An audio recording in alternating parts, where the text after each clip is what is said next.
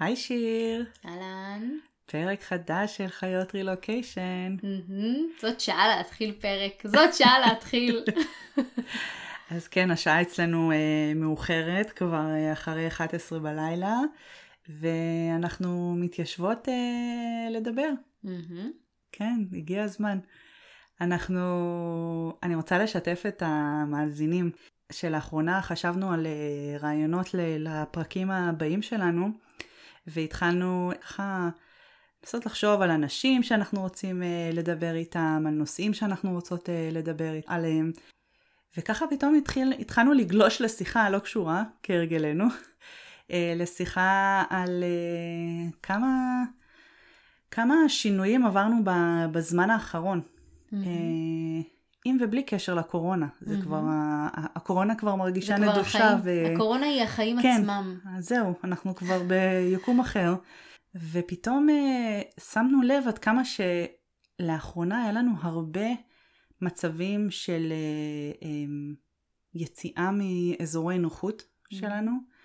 ככה התמודדות ככה עם עיבודי שליטה או דברים שאנחנו לא רגילים לעשות. ואמרתי, מה יכול להיות יותר טוב מלהתחיל פרק בעיבוד שליטה, שאם אפשר לחשוף, שיר, בוא נבחן אותך היום על עיבוד שליטה. יאללה. על פרק ספונטני, בלי הרבה הכנה מראש.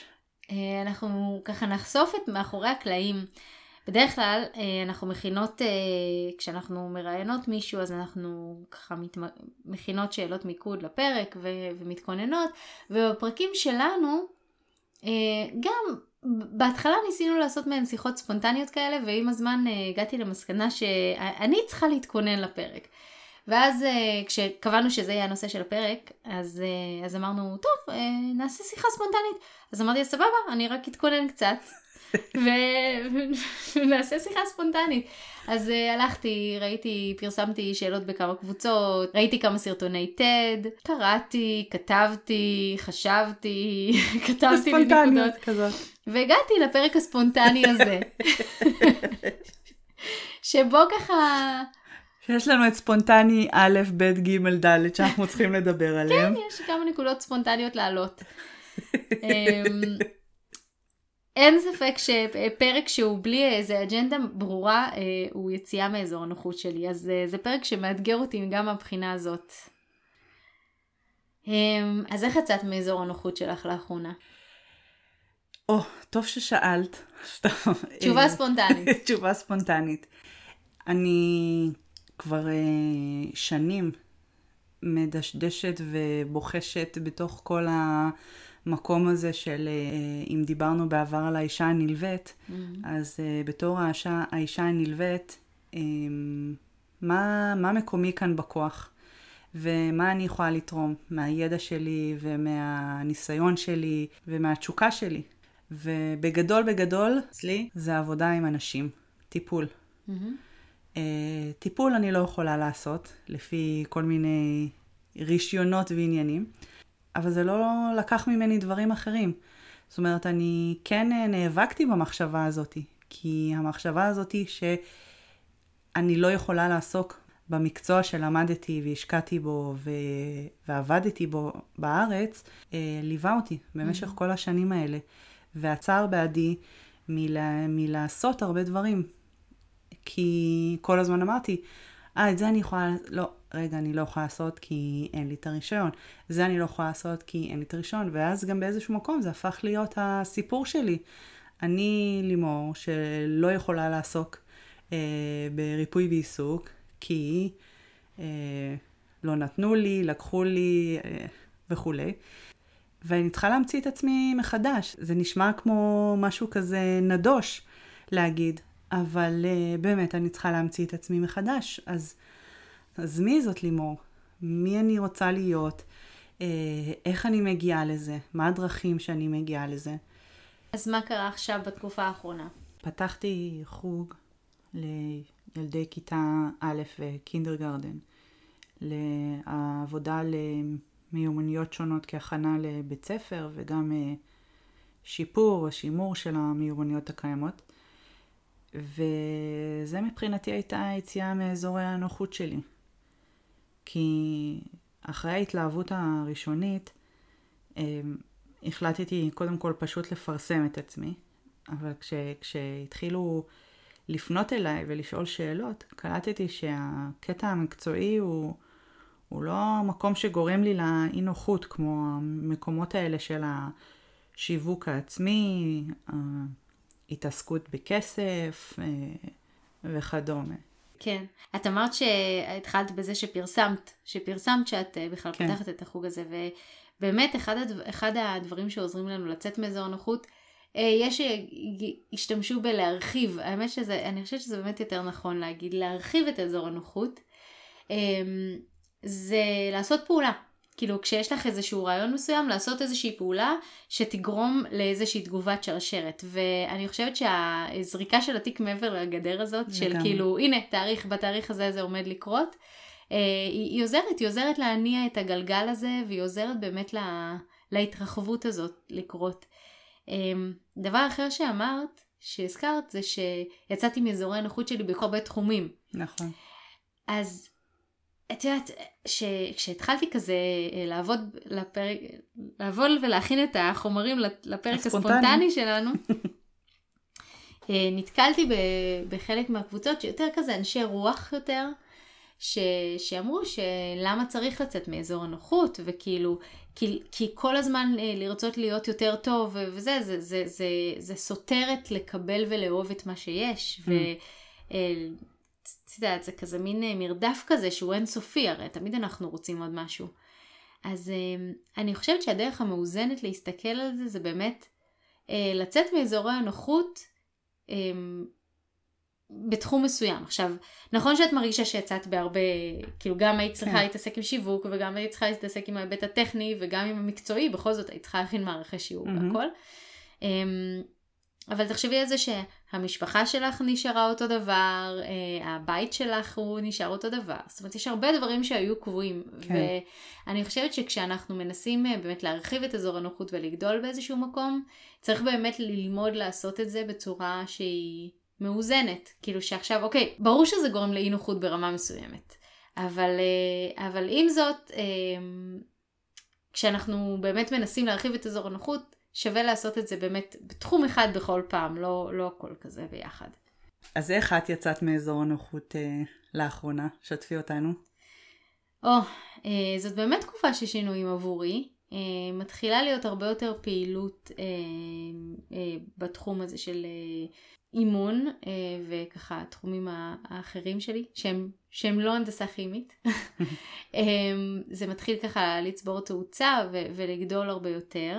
אז זה מוציא, זה לגמרי מוציא אותי מאזור הנוחות שלי, שאני בונה עכשיו הרצאות וסדנה. זה דברים שהם, שוב, אני קצת יודעת לעשות את הדברים האלה, כי אני עושה את זה בעבודה שלי בתור מהנדסת, אבל אני לא ממש עושה את זה בתור מנחה לשינוי תודעתי עדיין, וזה די חדש וטרי.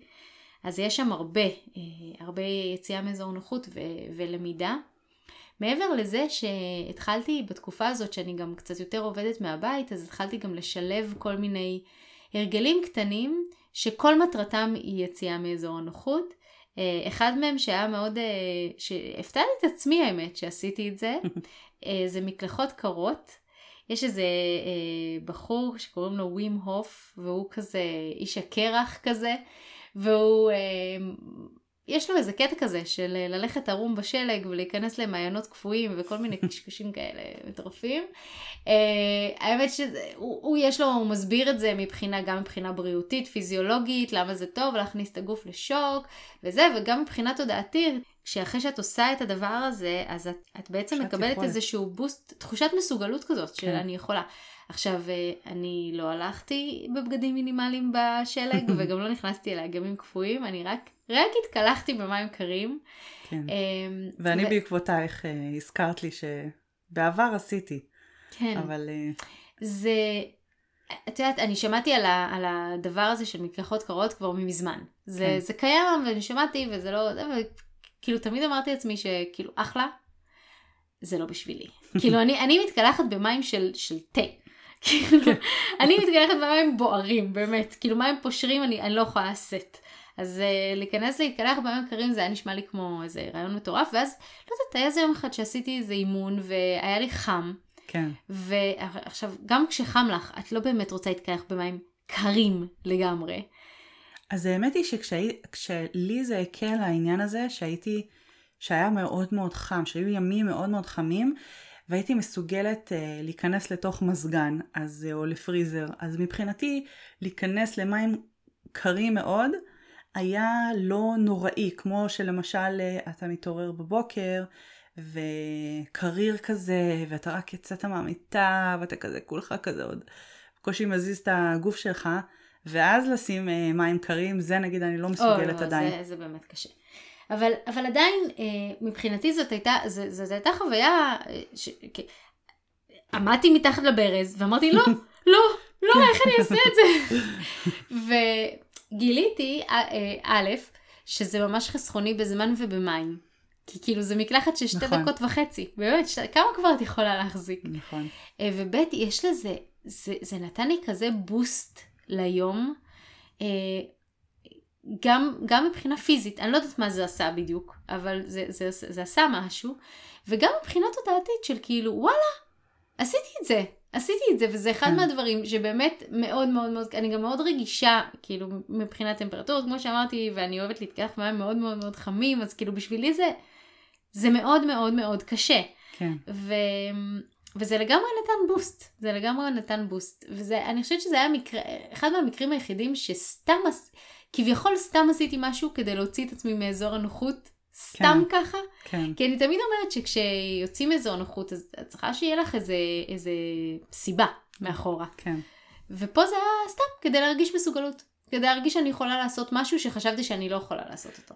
שאם אנחנו מקשרות את זה לפרק של הפחד, זה בעצם זה באמת הקור של הדבר הזה, של כל הם כל הפחדים שלנו. כן. התחושת מסוגלות. ופתאום כשאת עושה איזשהו משהו שהוא כן מתגבר על המקום הזה של יש לי מסוגלות לעמוד גם בתנאים קשים של קור, למשל, כן? זה לא שכאן עשינו איזה משהו באברסט וזה, אבל עדיין, לעמוד במקלחת קרה כזאת, ואפילו סוג של ליהנות ממנה, ולצאת בתחושת מסוגלות, היא תחושה כיפית. נכון. אני גם בכלל חושבת שיש איזה מעגל כזה, של תחושת מסוגלות, כי את יודעת, אם אני הייתי מאמינה שאין מצב בעולם שאני נכנסת למקלחת הקרה הזאת, אני לא הייתי נכנסת. נכון. הייתה לי איזושהי תחושת מסוגלות ראשונית, שאמרה, אני מסוגלת לעשות את זה, ואז יש יציאה מאזור הנוחות, שמעודדת עוד תחושת מסוגלות. נכון. כי באמת למקלחת ההכרה השנייה שעשיתי, כבר הייתי צריכה פחות, ולמקלחת החמישית שעשיתי, זה כבר כזה לא בגדיל. נכון. לא בגדיל. וזה מין מעגל כזה, של את יוצאת מאזור הנוחות, והמסוגלות שלך משתפרת, ואת יוצאת מאזור הנוחות, והמסוגלות שלך משתפרת. וזה גם משליך על שאר הדברים בחיים, זה הבוסט הזה שדיברת עליו. זה פתאום, אז אם אני יכולה לעשות את זה, אז אני יכולה לעשות עוד הרבה דברים, ובא לי היום גם לצאת שם באזור הנוחות, ושם, וזה פשוט מזין את עצמו. לגמרי. את יודעת, משפט אחד מאוד יפה שקיבלתי כאחת התגובות באחת הקבוצות ששאלתי על זה, זה שאם אנחנו רוצים לצאת מאזור הנוחות, סימן שכבר לא באמת כל כך נוח לנו בו, אבל הפחד שלנו כן. כי את יודעת, כשהתחילו להעלות את השאלות הפילוסופיות של, אבל למה לצאת מאזור הנוחות? נכון. כאילו, למה כל הזמן המרדף הזה אחרי להשתפר, להשתפר, להשתפר? נכון. אז פתאום זה היקע בי שכל פעם שיצאתי מאזור הנוחות שלי, הנה למשל עכשיו, אז אני יוצאת מאזור הנוחות שלי, אני עושה הרצאות ואני עושה סדנאות, וזה חדש לי, אני לא עשיתי את זה לפני כן. לפחות לא בקנה מידה הזה, או בתצורה הזאת, בזום והכל. והיציאה הזאת מאזור הנוחות, היא נגרמת מזה שלא היה לי נוח לא להביא את עצמי לידי ביטוי. נכון. זאת אומרת, זה לא באמת איזו מלחמה בכל הזמן לגדול ולהשתפר, זה כי היציאה מאזור הנוחות, אזור הנוחות הוא לא באמת נוח. נכון. זה אשליה. שוב, רק הפחד שלנו מרגיש בו בנוח. כי וואלה, בואי, אל תערערי פה זה, כן. כן, אני חושבת שזאת תשובה מאוד טובה לקטע הזה של האנשים שחושבים שיציאה מאזור נוחות היא מין מלחמה תמידית כזאת בלהשתפר ו... לא, לא נוח. כאילו, אני חושבת שכל האנשים שיוצאים מהאזור נוחות שלהם, הם נמצאים באיזה מקום לא נוח. כן. או לא נינוח בתוך ה... את יודעת מה מדהים אותי? שחשבתי אחרי שעשיתי את החוג הזה ואת המפגשים, איך פתאום כאילו מכל הדברים שצמחתי וגדלתי ולמדתי מההתנסות הזאת, איך פתאום כל הדברים האלה ככה, אחרי שהתבחבשתי, זה לא שכאילו זה עבר לי בקלות, כן? היו מכשולים בדרך, מאמורות, אבל פתאום כאילו דברים אחרים הם היציאה מהאזור הנוחות. פתאום בשנייה זה הפך להיות האזור הנוחות שלי. את יודעת, זה בדיוק ההרחבה הזאת, זה בדיוק מה שאני אומרת על זה, שזה בעצם הרחבה של האזור נוחות, זה לא איזה עיגול כזה שאנחנו פשוט יוצאות ממנו, כן. זה פשוט הרחבה. האזור הנוחות שלנו כל הזמן מתרחב ככל שאנחנו גדלות, מתפתחות ומעשירות את עולם, את מגוון היכולות שלנו. כן. יש לי דימוי שאולי הוא קצת נשמע פחות מלבב מעיגול, אבל הרבה פעמים הרגשתי שאני סוג של, יש לי איזושהי גדר, שזה הגבולות של דברים שאני מרגישה שאני מסוגלת לעשות או יכולה וכל, ואני רוצה ככה לקפוץ, כמו שאת אומרת, לזרוק את התיק מעבר לגדר, או בעצם לעבור בעצמי מעבר לגדר. ואז הרבה פעמים מה שקרה לי זה שהרגשתי שאני עוברת את הגדר הזאת, ופתאום פוק, איזה חבל כזה, כמו של חבל גומי כזה, פתאום מושך אותי בחזרה. שזה הרבה פעמים החרדות שלי, הפחדים שלי, של כאילו, היי, גזמת, בונה, לא, כאילו עברת גדר, אבל תירגעי, כאילו עכשיו תישארי שם, את לא יכולה יותר. וכל פעם אני מרגישה שאני צריכה פשוט להעריך את החבל הזה, או את מה שמושך אותי, ולעבור עוד גדרות כמובן בהמשך.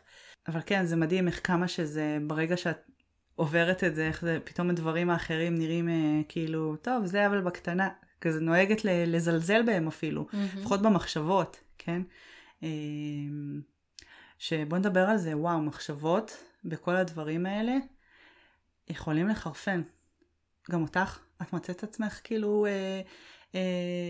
אומרת לעצמך דברים כמו, טוב, אבל זה בגלל ש... או, כן, עשיתי את זה, אבל זה לא היה כזה משהו גדול, או לא היה כזה משהו מדהים. אני חושבת שזה נובע מזה, כשאנחנו מרחיבות את אזור הנוחות שלנו, אז מה שהיה קודם לא נוח, עכשיו נוח, אז זה כבר לא נראה בגדיל, כי נכון. זה כבר נוח. נכון. אז כן, אני חושבת ששווה, כאילו כשעושים תהליך הזה של הרחבה של אזור הנוחות, זה שווה לעצור שנייה ולתת שנייה את הקרדיט לעצמי על זה שהאזור הזה הפך להיות נוח. מה גם שהנושא הזה של הרחבת אזור נוחות הוא אינסופי. נכון. תמיד יהיה את הדבר הבא שעדיין אין לי אומץ לעשות, או שאני מפחדת לעשות, או שאין לי ניסיון בו ואני מתחילה בו מאפס. תמיד יהיה את הדבר הזה. נכון. זאת גם הסיבה שההתמודדות עם היציאה מאזור הנוחות היא חשובה לחיים. כי זה כל החיים. מעבר לזה אני תמיד רואה את זה כחלוקה ליציאה מאזור הנוחות שנכפתה עלינו, AKA קורונה. ויציאה מאזור נוחות שאנחנו בוחרים לעשות. ואני חושבת שיש קשר בין השניים, כי ככל שאנחנו נוציא את עצמנו מאזור הנוחות באופן יזום, אנחנו מצליחים לבנות איזשהו חוסן, ואיזשהו חוסן של לעמוד בעולם המשתנה, להתמודד עם חוסר ודאות, להתמודד עם פחד. ואז כשנכפת עלינו יציאה מאזור נוחות, שמשהו חיצוני קורה שאין לנו שליטה עליו, אז יש לנו פשוט הרבה יותר כלים להתמודד איתו. כן. תת מה זה מזכיר לי? זה מזכיר לי את המעגל הזה שטוני רובינס דיבר עליו. זוכרת שבעבר פעם הסתכלנו על זה? כן, למה השירים נהיים עשירים יותר ועניים נהיים עניים יותר? בדיוק. אז אני חושבת שהוא קרא לזה מעגל ההצלחה, Success Cycle, ששם הוא מדבר על ארבעה חלקים של אותו מעגל, שזה מתחיל מפוטנציאל, אם אני לא טועה, שזה הבן אדם, הוא דיבר על זה בהקשר של למה אנשים עשירים נעשים עשירים יותר ועניים עניים יותר, אבל הוא גם מתכוון לזה גם במקום של עשירים לא רק כסף, אלא עשירים מנטלית, פנימית, אנשים שמחים יותר, כן? אנשים שמחים יותר, ואנשים שהם דיכאוניים יותר, מוצאים את הדרך להיות דיכאוניים יותר. אז נתחיל מהקטע הזה של פוטנציאל, ואז פעולה, אקשן, אוקיי? אתה עושה איזושהי פעולה שמזינה את זה שתוצאה יוצאת טובה, ואז באמת האמונה וההתייחסות שלך לזה גדלה. האמונה שלך בעצמך, האמונה שלך בדברים הטובים, האמונה שלך ביכולת לייצר כסף יותר וכו'. וזה שוב חוזר למקום הזה של אז אתה מרגיש שיש לך יותר פוטנציאל, יכול שיש לך יותר פוטנציאל, יותר פעולות, יותר פעולות, יותר תוצאות, יותר תוצאות, יותר אמונה וכו' וכו', וזה מזין את עצמו. אני לא יודעת אם זה השעה, אני זוכרת את המעגל הזה שלו, אני זוכרת שהיה את העניין של אמונה, שאם האמונה שלי היא, ככה יש לי אמונה שהדבר הזה הולך להצליח, אז הפעולה שלי תהיה מסיבית, ואז התוצאה שלי תהיה טובה, מה שמגדיל את האמונה, מה שמגביר את הפעולה, זאת אומרת, אני זוכרת את המעגל הזה, אני לא זוכרת איפה נכנס הפוטנציאל פה. הפוטנציאל נכנס אחרי האמונה, ולפני פעולה.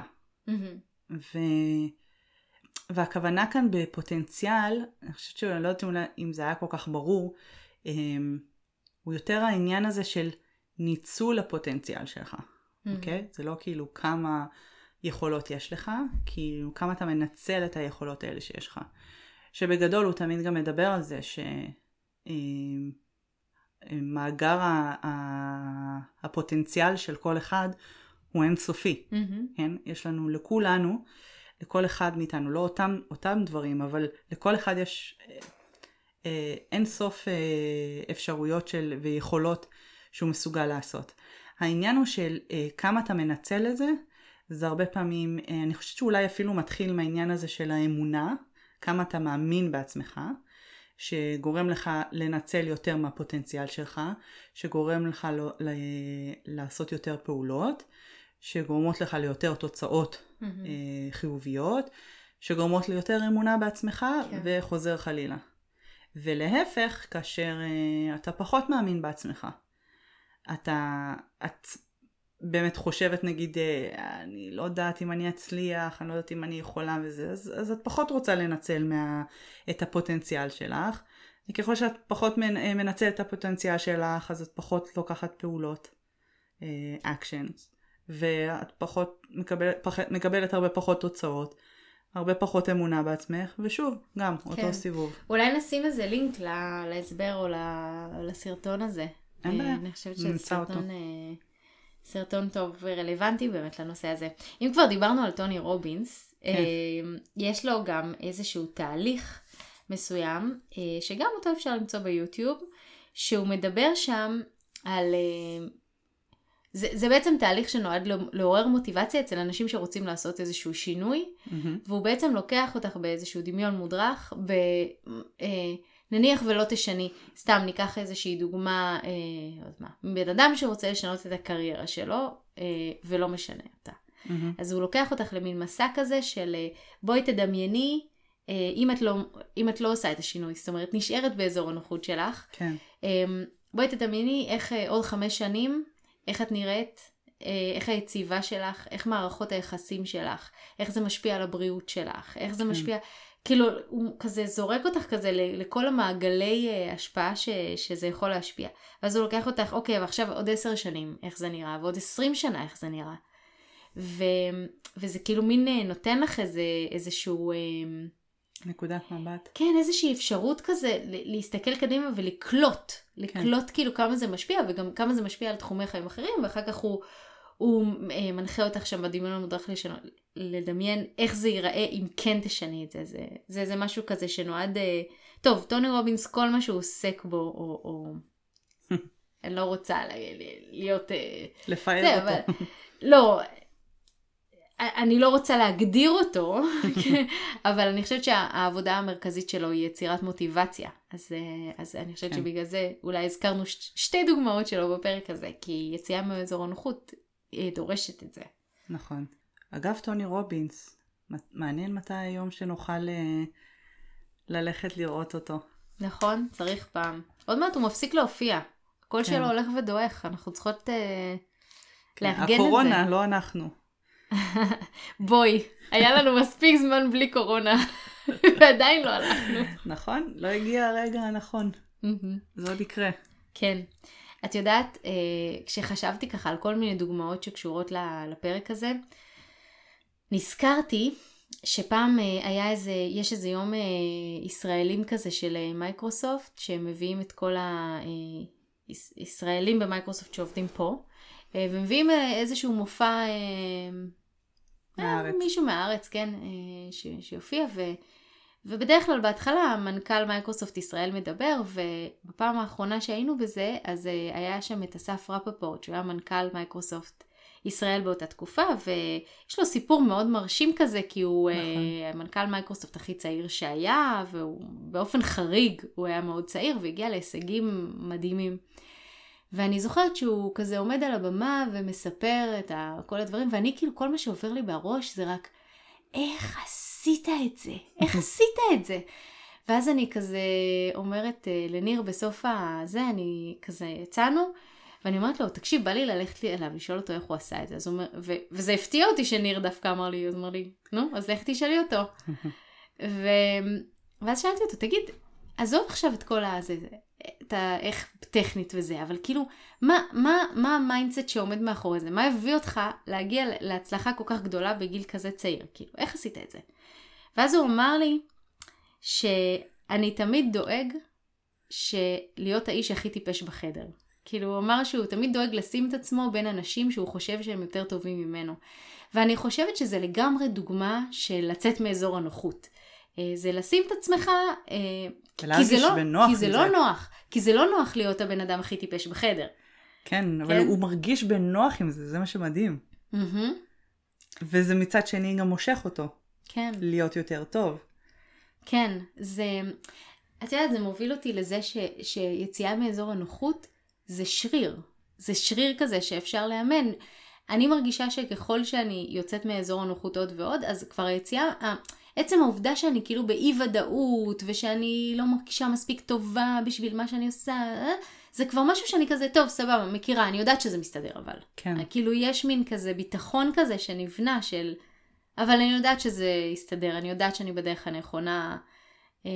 אז אני חושבת שזה גם חשוב להבין את זה, שברגע שמתרגלים את זה מספיק, אז זה לא נהיה כל כך קשה.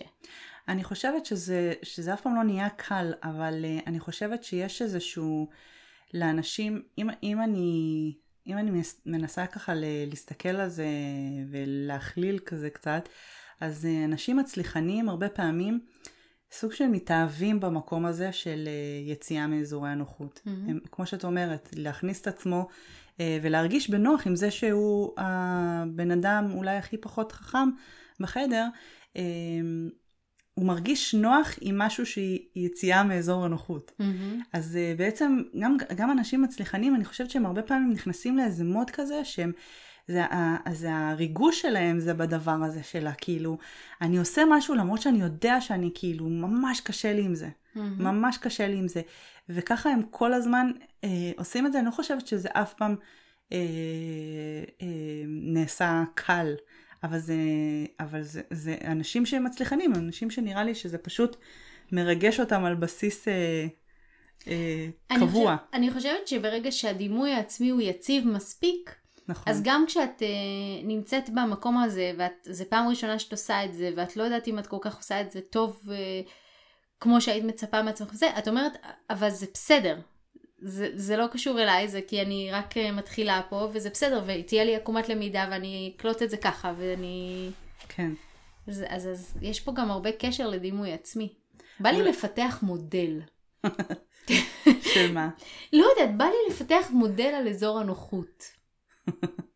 כאילו, הנה, כמו המעגל של טוני, אבל שיש שם את הקטע של דימוי עצמי. שלמה זה הופך להיות קל יותר. טוב, עזבי, זה לא שעה. אני אחשוב על זה. אני אולי אכתוב על זה פוסט יום אחד. I'll think about it. וזה גם קצת מתחבר באמת למקום של התשובה שקיבלת באחד המקומות, של למה לנסות כל הזמן לצאת מאזור הנוחות ולא כאילו להתיידד עם המקום הזה. האנשים המצליחנים הם באמת מתיידדים עם המקום של לצאת מאזור הנוחות, ולא עם המקום של הפחדים שלנו שמשאירים אותנו באזור הנוחות. אז אולי אני חושבת שזה ההבחנה אולי בין השניים. אולי אני טועה, אבל זה מה שכרגע נראה לי. אני חושבת שלהרחיב את אזור הנוחות זה בעצם להסכים להרגיש את הפחד ובכל זאת לעשות. אם אנחנו חוזרות לפרק על הפחד. זה לא שהפחד מפסיק להיות שם. בדיוק. אבל זה פשוט לשנות את מערכת היחסים שלנו איתו. את יודעת שאני מרגישה שאני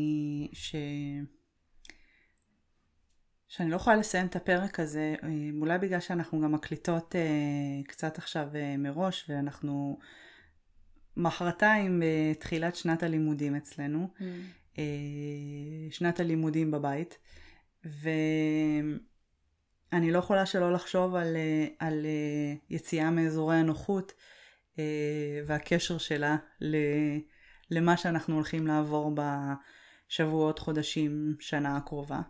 אני הרגשתי שהתקופה הזאת היא מאוד מבלבלת. מה הולך לקרות? האי-ודאות. אמרתי היום לחברות משותפות שדיברנו איתן, שאני מרגישה שלא ניתן לי הזמן עוד להתאבל כרגע על התקופה הזאת של מה שקרה, וזה מה שקרה שגרם לבתי ספר להיסגר, לזה שהילדים בבית, לזה שפתאום כל השגרת יום שלי משתנה, לזה שאין לי את הנוחות שלי, אין לי כבר את המקום הזה של אני יכולה, אוקיי, במקרה שלי לשים את הילדים במסגרת, לבוא חזרה הביתה, לעשות את הסידורים שלי, whatever, מה שאני צריכה לעשות, ולא שכל הזמן לדאוג לעוד אחרים שנמצאים מסביבי והולכים אחריי כמו זנב, אם זה בבית, אם זה בכלל, בהרגשה. אבל אגב, פיתוח החוסן הזה, אני חושבת שעצם העובדה שהקורונה איתנו ממרץ, עוזרת לנו עכשיו בתחילת שנת הלימודים לקבל את זה כפחות כף על הפנים מאשר כמו שזה היה אז. נכון. כי אנחנו כבר כאילו, טוב, הבנו את הקטע, אנחנו יודעים פחות או יותר איך זה הולך להיות, אנחנו יודעים שזה מבאס, אבל יהיה בסדר. כן, אז הנה, אם כבר הזכרנו את זה שמתרגלים יציאה מאזור הנוחות, אז החוסן שלנו גדל. אני חושבת שכולנו חווים את זה עכשיו. נכון, שנת הלימודים מתחילה, כל מקום זה משהו אחר, יש לנו גם הרבה מאזינים מישראל ששם שנת הלימודים לדעתי מתחילה כרגיל, אבל בטח יתחילו כל מיני שאט-דאונים כאלה של כל המקומות איפה שנדבקים, ועדיין יש אי ודאות, בטוח. אז אני חושבת שמשהו בחוסן שלנו, מהתקופה הזאת, ממש השתפר. אכן, כמו שאמרנו, שכאילו משתפר, ואז פתאום יש פחדים חדשים שצצים, והאזורי נוחות חדשים שרוצים לצאת מהם. אני חשה המון אי ודאות לגבי מה הולך להיות השנה. חלק מזה אני כבר יותר מיודדת עם זה, יותר מקבלת את זה, שככה זה הולך להיות. וחלק אני עדיין, חלק קצת מוטרדת, חלק קצת חושבת איך ומה הולך להיות. אני משתדלת בעיקר לא לסבול בהתנדבות, כמו שאמרנו, לא להתחיל לפתח כל מיני תסריטים של מה ואיך הולך להיות זוועה וכמה הולך להיות קשה, כי אני לא יודעת מה הולך להיות. אני באמת, זה קטע שכאילו אז היינו בקטע של כאילו ודאות, קצר, חודש, חודשיים, יהיה בסדר, יעבור, נחזור לשגרה, יהיה ככה, יהיה ככה. פתאום זה נמשך ונמשך ונמשך. אבל את יודעת מה, גם כשכאילו שנת הלימודים אמורה להתחיל נניח והיו אומרים זהו נגמר, חיסנו את כל העולם, אין לנו ודאות אף פעם. ודאות זה אשליה. נכון. כאילו כשאת אומרת, אבל עכשיו אני לא יודעת מה עולה, ואם היה שנת הלימודים, את יודעת שמחר תצאי מהבית ולא... יקרה. לא יודעת מה, יקרה. כן, כאילו, זה עולות לי מחשבות מורבידיות. אבל כאילו, את מבינה, הוודאות היא אשליה. אין לנו ודאות בשום דבר. נכון, אבל אולי לא רק הוודאות, אלא יותר הקטע הזה של השגרה. השגרה שיצאה כאן מהמסלול שלה, אוקיי? לפחות לפני זה יכלתי להגיד, אוקיי, לא יודעת מה, ב-Thanksgiving אנחנו נעשה כזה וכזה, ב-Christmas אנחנו נטוס לכזה וכזה, הביקור הבא שלנו בארץ יהיה בתאריך כזה וכזה, אנחנו לא יודעים מתי הביקורים שיבואו אלינו, מתי אנחנו נחזור לבית ספר, מתי... כל הדברים האלה. לפני זה, לפחות את הוודאות הזאת הייתה, או לפחות השגרה הזאת הייתה לנו, שיכלנו לקבוע דברים. היום אי אפשר לתכנן את הדברים האלה. האי-וודאות הפכה להיות הקבוע. אבל את יודעת מה זה משאיר? מה? את ההווה. נכון. שזה כיף. ובאמת, יש לזה חלק באמת שהוא מיוחד לתקופה הזאת, והוא ייזכר לנו... שנים על שנים, ובאמת, כמו שאז התחלנו לדבר על הקורונה, אני אפילו מתרגשת, זה נשמע מפגר אולי, אבל אני מתרגשת מעצם זה, שאני חיה את ההיסטוריה, כאילו אני חיה את התקופה, אולי אחת המעניינות שיהיו בעתיד לדבר עליהן, הילדים שלי והנכדים שלי והנינים שלי, ילמדו על התקופה הזאת, זה מדהים. זה, לא יודעת, אולי זה רק אותי מרגש. לא, אני פשוט קצת מתגרדת מזה שעוד פעם הגענו לדבר על קורונה, על פרק על קורונה, ואמרנו שלא נעשה את זה הפעם. לא שאנחנו מדברות על הקורונה, אבל אין מה לעשות, שמי, הקורונה והתקופה הזאת, הכל סובב סביב זה, אי אפשר לברוח מזה, מה שנקרא היום. גם אם את לא נדבקת, את לא יכולה לברוח מזה.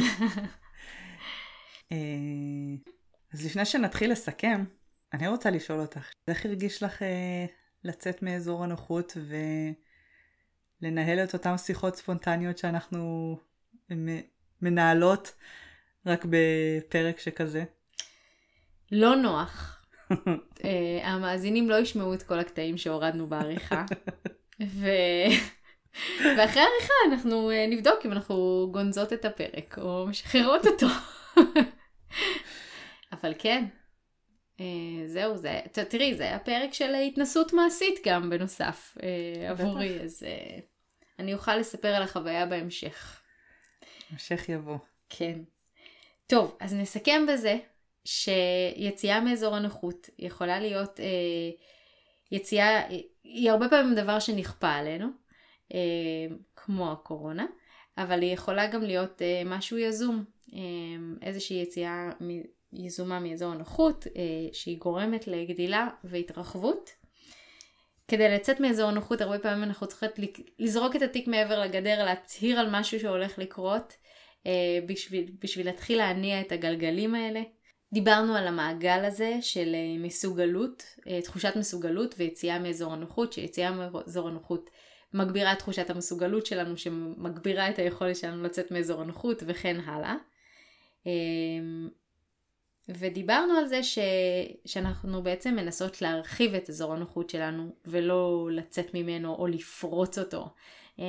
אנחנו רואות את זה כמשהו שהוא הרבה יותר הדרגתי כזה ועדין.